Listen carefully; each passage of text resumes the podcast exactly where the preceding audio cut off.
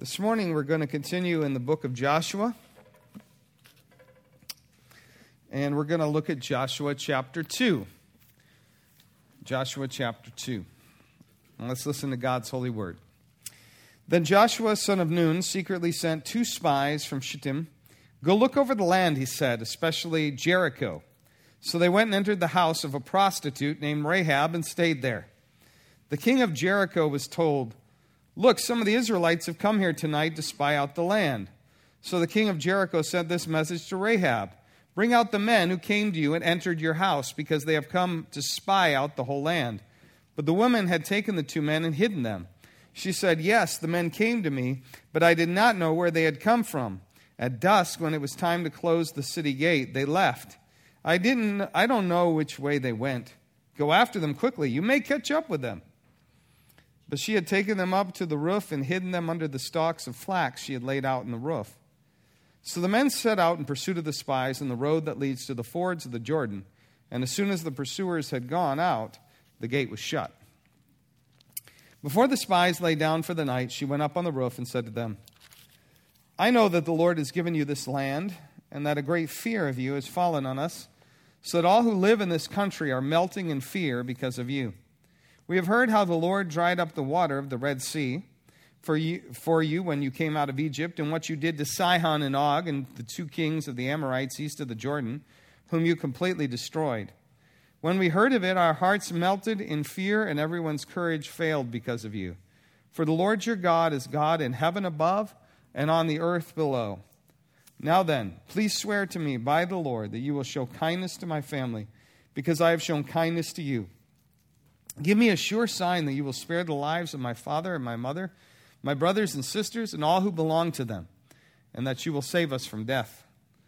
"Our lives for your lives," the men assured her. "If you don't tell what we are doing, we will treat you kindly and faithfully when the Lord gives us the land." So she let them down by a rope through the window, for the house she lived in was part of the city wall. She said to them, "Go to the hills so the pursuers will not find you. Hide yourselves there three days until they return, and then go on your way." Now the men had said to her, "This oath you made us swear will not be binding on us, unless when we enter the land you have tied this scarlet cord in the window through which you let us down, unless you have brought your father and mother, your brothers, and all your family into your house. If any of them go outside your house into the street, their blood will be on their own heads. We will not be responsible.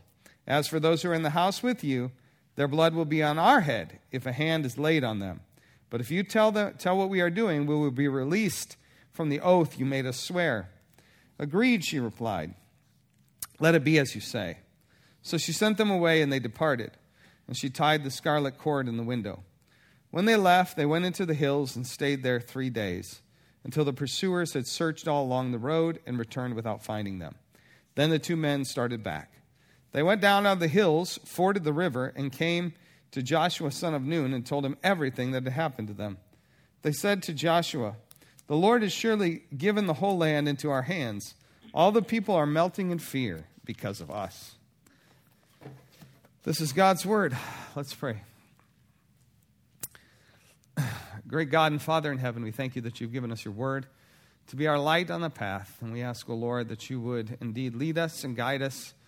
When we come to a place we cannot cross, we pray that you would clear the river and make it and stop it up so we can cross. Give us guidance, make ways where we don't know the where the way how we will go forward. We pray, O Lord, that you would give us wisdom, that you would teach us, that you would lead us, that you would grant us your grace and mercy, that you would give us comfort and also challenge us to be the people that you've called us to be. O Lord, we we look to you. Our eyes are on you, to teach us and lead us this morning through your word. In Jesus' name, amen. In my first prayer this morning, we talked about the legacy of Dick Wellens. Um, one of the things is he had a vision for, for helping the needy in this area, and he really had a clear vision of how to carry that out. And he brought other people along, and he organized resources in order to, um, to carry that out. And so He, we we celebrate today his legacy even as we mourn his loss. And I think it's a question, as we think about um, Dick Wellens, we should also think about ourselves. Where, what will we say at the end of our days? What will our legacy be? What will we be leaving behind? Will we just uh, dribble out our life and just go along? Or will we have a, a vision to do something more that will last for the generations and impact the people behind us? It's really a question that we should uh, probably think about a lot more than we do, to think about the whole of our life and what we want to accomplish. Um, you know, we don't know if we're going to have another day, but we also know that generally people have the seventy or eighty years, and we should also consider that as well. Now, today, we have an example of, of uh, a woman who had an amazing legacy.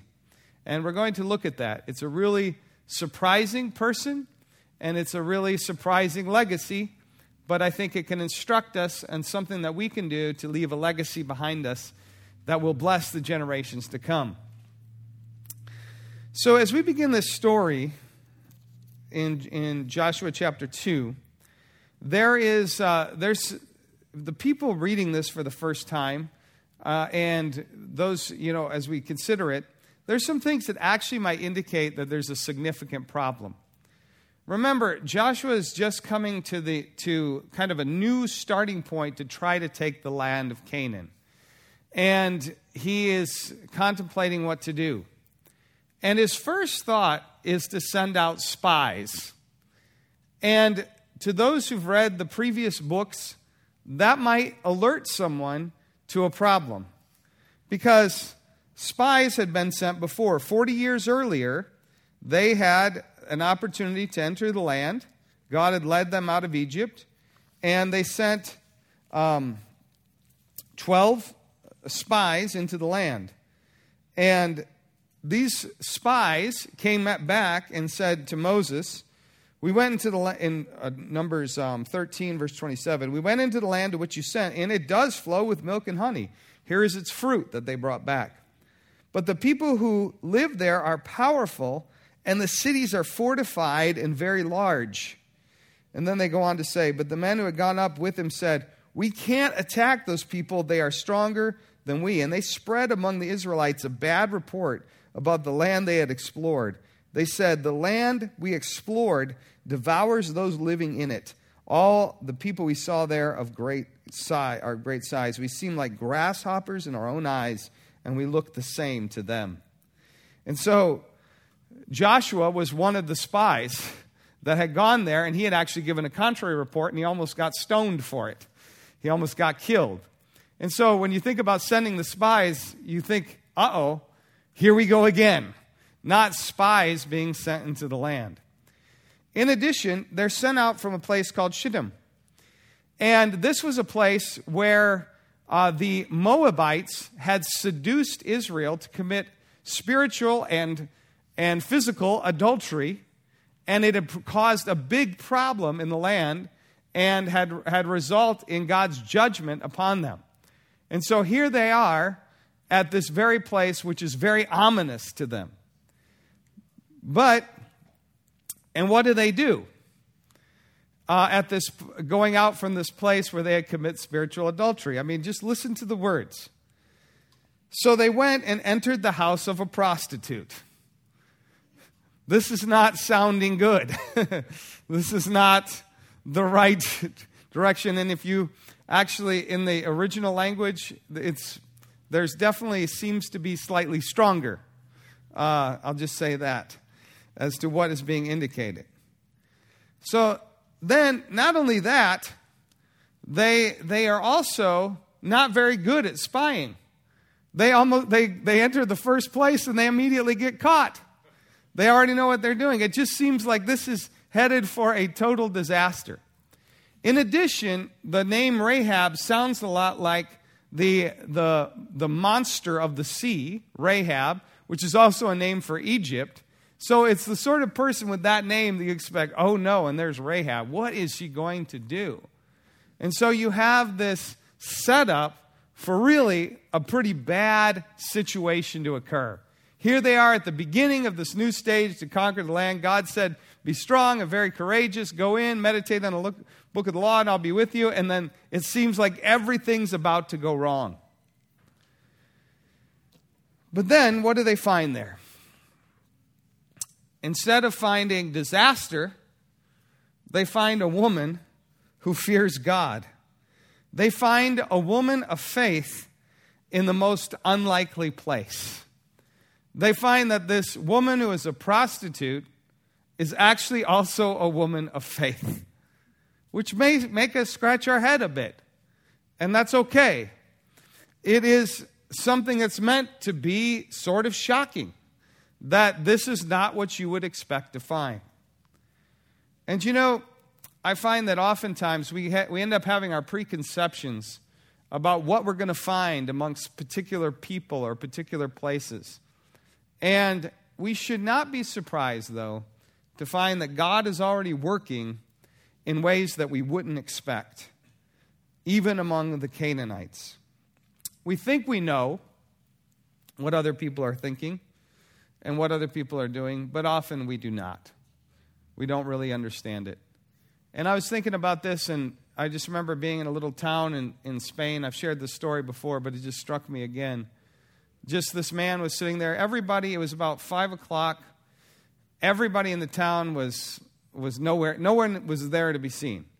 There was It was the heat of the day, and everybody was inside. It was the time of the siesta. And there was one man there, and he had traveled up from the lower lands to the highlands uh, just in order to be in the town. And uh, we started talking because I was trying to get advice on how to get some refreshments because we had walked four miles from the camp to this place in the heat. And so he explained it to me, and I just remember having a conversation with him about the Lord and his mercy. And I just remember saying, yeah, and the Lord is merciful and he can forgive our sins, but it's only because of what Jesus has done. And he was just like, yes, I absolutely believe that. Here he was in the middle of this, of this pueblo. I was not expecting that, but there was a man who gave a testimony to faith in Christ. You never know what you will find there. But they also find the other surprising thing that they find is not just Rahab, but just that actually, though, when they saw the giants, when they saw the big land before, they were totally afraid of the of the people of Canaan. Now the people of Canaan, even though they might look formidable, even though they did have formidable cities and weapons, were actually afraid of the people of Israel. And so it was a very surprising encounter. But the key person here is Rahab. And I want to focus a little bit more on her and talk about the faith of Rahab.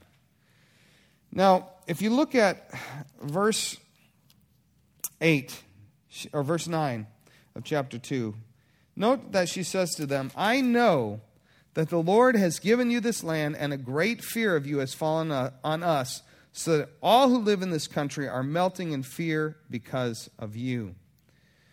And so she says that she knows that the Lord has given you this land. Now contrast this to what they had experienced forty years earlier. The people of Israel, the people of faith, had gone up there and they didn't believe that God would give them the land. But this woman, a Canaanite and a prostitute, had come to believe that the Lord was going to fulfill his promise to give them this land. That is her faith. She believed the promises of God. She believed that that in the God of Israel. She believed that God, he, in verse eleven, she says, we heard it, our hearts melted in fear, and everyone's courage f- failed because of you, for the Lord your God is God in heaven above and on the earth below. So she believed that God, the God of Israel, was the true God, that he was powerful and able to act, and that he had promised to give them the land, and that he would do it. This is real faith. This is someone who heard of the promises of God and said, I believe and trust that God is going to do what he said he's going to do. Which is all the more sho- shocking because Israel so often faltered on this point. But this woman, this Canaanite, whom, we're, again, this is the first Canaanite we meet here. Remember, they're going to say, we're going to wipe out the Canaanites. You're going to get rid of them because they're, they've polluted the land. And the first Canaanite they meet is one who believes in God and his promises and acts in accordance with that. She does, she because she believes it, she hides the men, she helps the men, and then she asks them to, def- to save her and her family out of faith in the promises. And you see, it's not just here. This is a, an impression that was had in the rest of the Scripture. In the book of Hebrews, chapter eleven, we have what's often called the Hall of Faith, playing on the idea of a Hall of Fame. And we have a list of people who had great faith and what that looked like. And so if you look at Hebrews eleven, you'll find something interesting. A, a lot of this covers Abraham and Moses, but also other people. In verse thirty-one, though, speaking of faith, it says, "By faith, the prostitute Rahab, because she welcomed the spies, was not killed with those who were disobedient." Note that it mentions Rahab in the list of people of great faith. You know who it doesn't mention? Joshua. His name's not even in there. But she mentions Rahab. This is the first example of faith, and it's of a Gentile Canaanite woman. It's really quite astonishing. And so, let me extract that out and say, try to help us see, what are we talking about when we're talking about faith? When we have faith, is can be an act. It can also be a characteristic, uh, a believing person. And I would say, first, is that faith is when we see God. Obviously not necessarily literally, but we have him in our minds. That we see not only the world, but we see the God who rules over it. We see not only the people and the problems around us, but the God who is working in them. That we see not only our sins, but the God who forgives. That we see not only our helplessness, but the God who is our strength. That we see not only our lack of wisdom, but the God who is our guidance. That is faith. That we don't just think about the problems, we think also and see God as part of the equation. That's the element of faith. But then it's not just that we see that he's there, but it's also that we believe that he's going to act. And he's going to act in accordance with who he is. That he's the God who is gracious and compassionate, but also just and a judge who will do righteousness and truth in the earth. That he's a faithful God who will continue doing good to those whom he's promised it in spite of their failings. That is the kind of God that we serve, that he's powerful, that he's able to do great things, that he made heaven and earth, that he's going to act in accordance with all these things. So that's the second thing. God, we know what kind of God he is and that he will act in accordance with who he is. But then third, the faith also clings to promises. Some things God doesn't promise us, though sometimes he gives us gifts. He doesn't, he hasn't promised that any one of us will have a nice car um, that we can drive around. There's no promise in the Bible that says that. But he often is give most of us he has given cars to, uh, but sometimes he doesn't. But he does say he'll take care of us. And so he may do it through giving us a car. He may do it through not giving us a car. He may decide that he just wants to give us a good gift. He may also want to use it for other purposes. What does he promise to do? He's promised to take care of us. He's promised to forgive our sins. He's promised to guard us from all evil. He's promised to bring us as believers to his eternal kingdom, and so on. All these things are the promise of the Lord, some of those which Brennan read for us earlier. So you can take that, and it's good to take several of those promises or, or a group of those promises and let them really be part of your heart so that you can increase your faith. In this case, Rahab knew that God was powerful, that he was faithful to his people, that he was he was a judge who would also condemn the wicked. But they also knew that he had promised that he would give them the land, and she believed all of that. She is an example of someone who saw God, who knew about God, and who believed that he would act in accordance with who he was and what he had promised. Now, this faith that she had made a huge impact. And that's what I want to talk about next.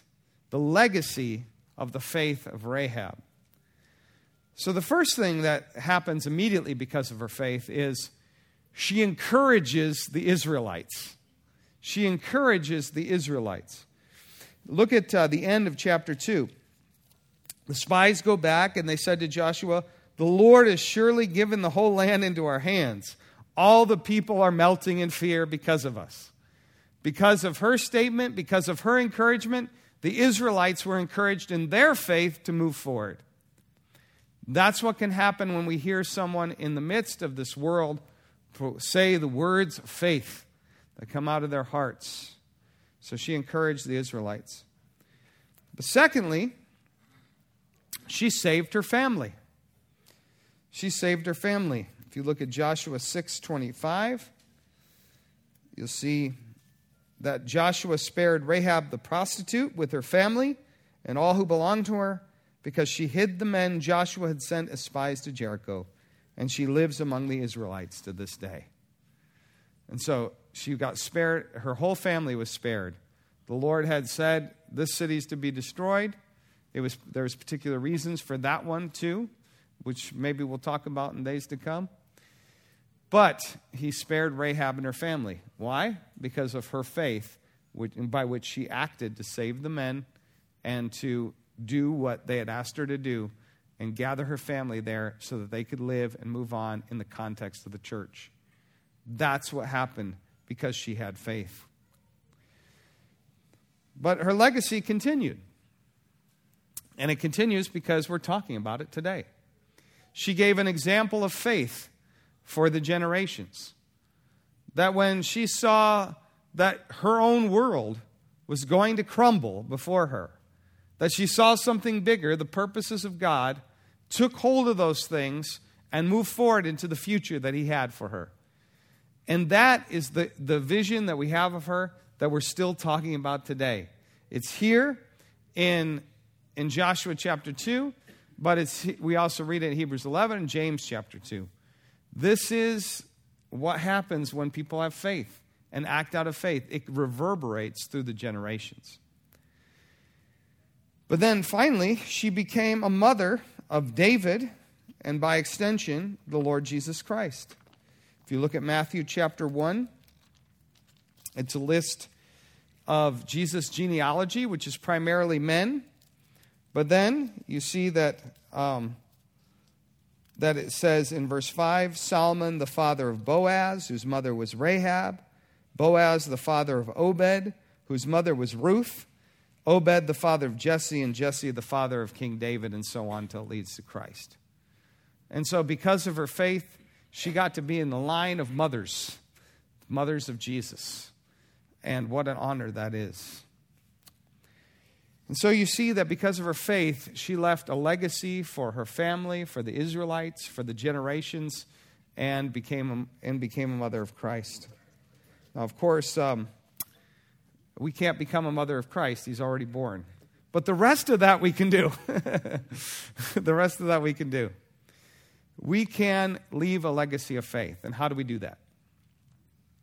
Well, we get to know God. We get to know God. We we think about who are we talking about when we're talking about the Lord.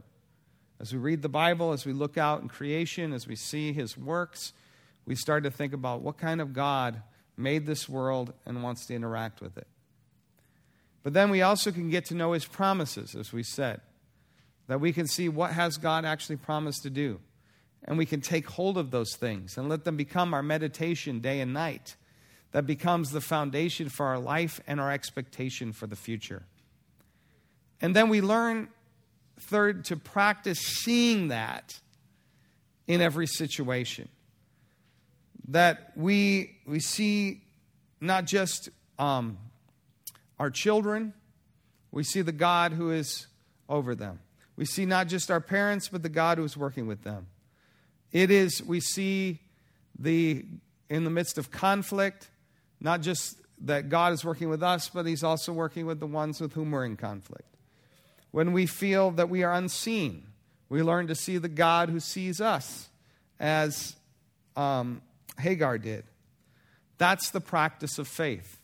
In every time, in every place, in every situation.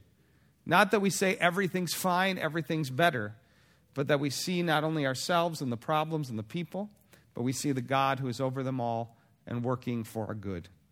That is the faith that God gives us the power to have. When one person can get their eyes off the situation, lift their eyes and see God as part of the equation, and act in accordance with that vision, it can make a world of difference. that will last for the generations. Thus may it be.